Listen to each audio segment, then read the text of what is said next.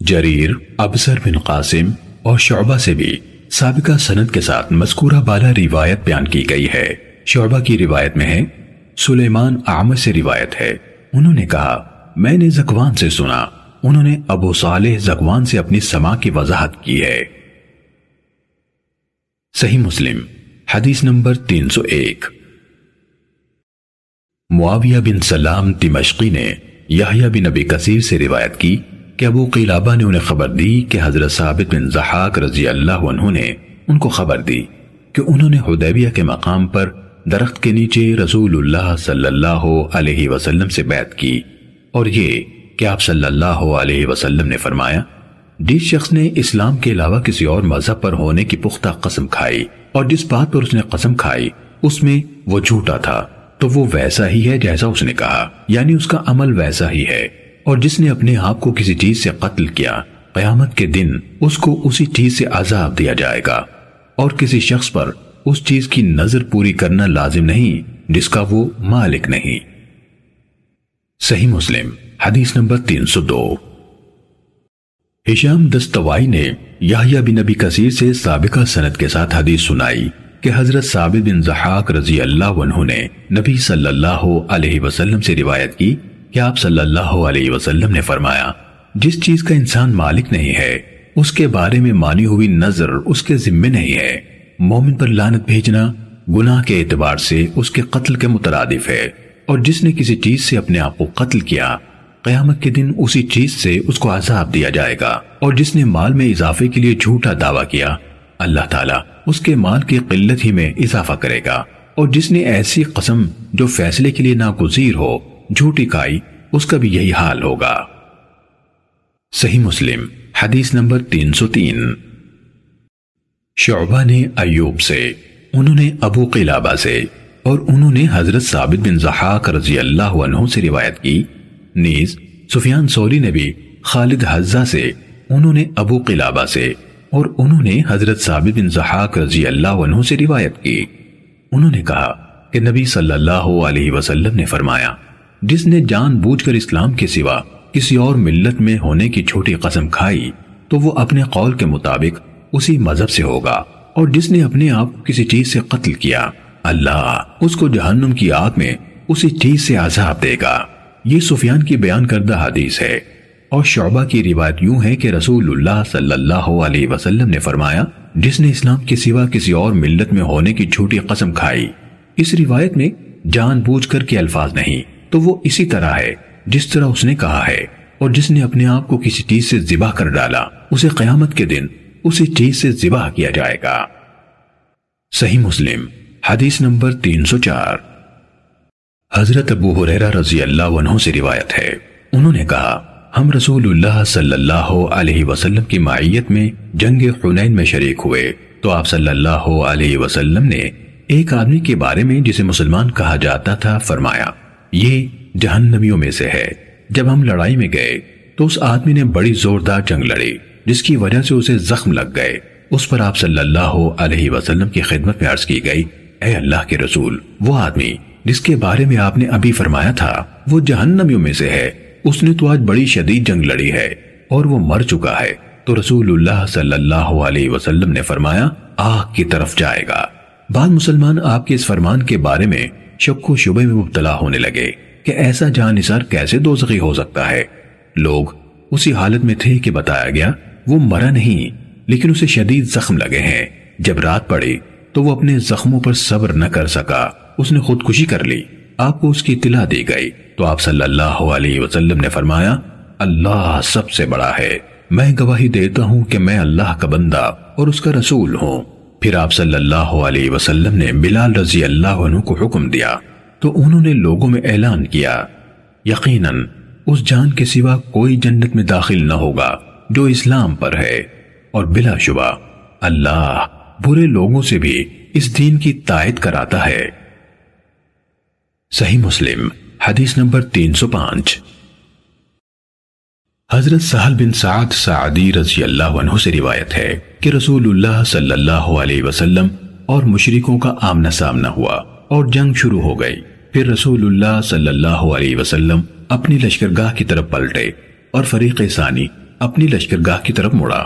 رسول اللہ صلی اللہ علیہ وسلم کا ساتھ دینے والوں میں سے ایک آدمی تھا جو دشمنوں کی صفوں سے الگ رہ جانے والوں کو نہ چھوڑتا، ان کا تعاقب کرتا اور انہیں اپنی تلوار کا نشانہ بنا دیتا۔ لوگوں نے کہا، آج ہم میں سے فلاں نے جو کر دکھایا کسی اور نے نہیں کیا۔ اس پر رسول اللہ صلی اللہ علیہ وسلم نے فرمایا، لیکن واقعہ یہ ہے کہ یہ شخص اہل جہنم میں سے ہے۔ لوگوں میں سے ایک آدمی کہنے لگا، میں مستقل طور پر اس کے ساتھ رہوں گا۔ سہل رضی اللہ عنہ نے کہا، وہ آدمی اس کے ہمراہ نکلا۔ جہاں وہ ٹھہرتا، وہیں یہ ٹھہر جاتا۔ اور جب وہ اپنی رفتار تیز کرتا، تو اس کے ساتھ یہ بھی تیز چل پڑتا۔ آخرکار وہ آدمی شدید زخمی ہو گیا۔ اس نے جلد مر جانا چاہا۔ تو اس نے اپنی تلوار کا اوپر کا حصہ یعنی تلوار کا دستہ زمین پر رکھا اور اس کی دھار اپنی چھاتی کے درمیان رکھی۔ پھر اپنی تلوار سے اپنا پورا وزن ڈال کر خودکشی کر لی۔ وہ پیچھا کرنے والا آدمی رسول اللہ صلی اللہ علیہ وسلم کے پاس آیا اور عرض کی، میں گواہی دیتا ہوں کہ آپ اللہ کے رسول ہیں۔ آپ صلی اللہ علیہ وسلم نے پوچھا، کیا ہوا؟ تو اس نے کہا، وہ آدمی جس کے بارے میں آپ نے ابھی بتایا تھا کہ وہ دو زخی ہے۔ اور لوگوں نے اسے غیر معمولی بات سمجھا تھا۔ اس پر میں نے لوگوں سے کہا، میں تمہارے لیے اس کا پتہ لگاؤں گا۔ میں اس کے پیچھے نکلا۔ یہاں تک کہ وہ شدید زخمی ہو گیا۔ اور اس نے جلدی مر جانا چاہا۔ تو اس نے اپنی تلوار کا اوپر کا حصہ یعنی دستہ زمین پر اور اس کی دھار چھاتی کے درمیان رکھی۔ پھر اس پر اپنا پورا بوجھ ڈال دیا اور خود کو مار ڈالا۔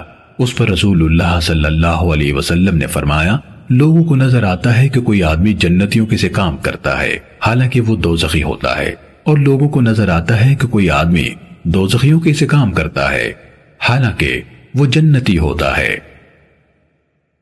صحیح مسلم، حدیث نمبر تین سو چھ۔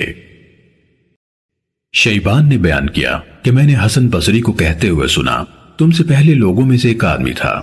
اسے پھوڑا نکلا۔ جب اس نے اسے عذیت دی، تو اس نے اپنے ترکش سے تو اس نے اپنے ترکش سے ایک تیر نکالا اور اس پھوڑے کو چیر دیا۔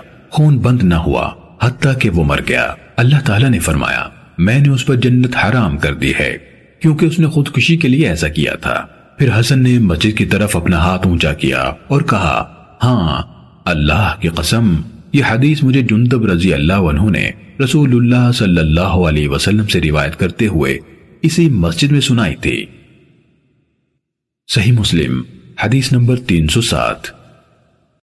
شیبان کے بجائے جریر نے بیان کیا کہ میں نے حسن کو کہتے ہوئے سنا، ہمیں جندب بن عبداللہ بجلی رضی اللہ عنہ نے اسی مسجد میں یہ حدیث سنائی۔ نہ ہم بھولے ہیں اور نہ ہمیں یہ خدشہ ہے کہ جندب نے رسول اللہ صلی اللہ علیہ وسلم پر جھوٹ باندھا ہے۔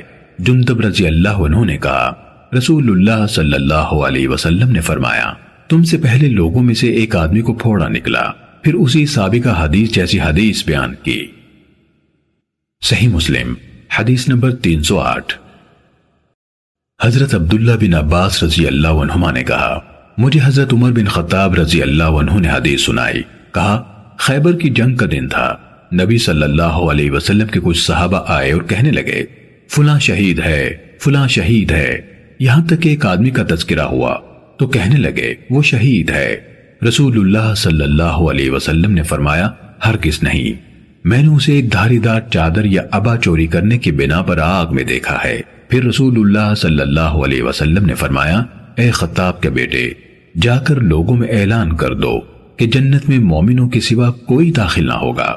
انہوں نے کہا، میں باہر نکلا اور لوگوں میں اعلان کیا، متنبع رہو، جنت میں مومنوں کے سوا اور کوئی داخل نہ ہوگا۔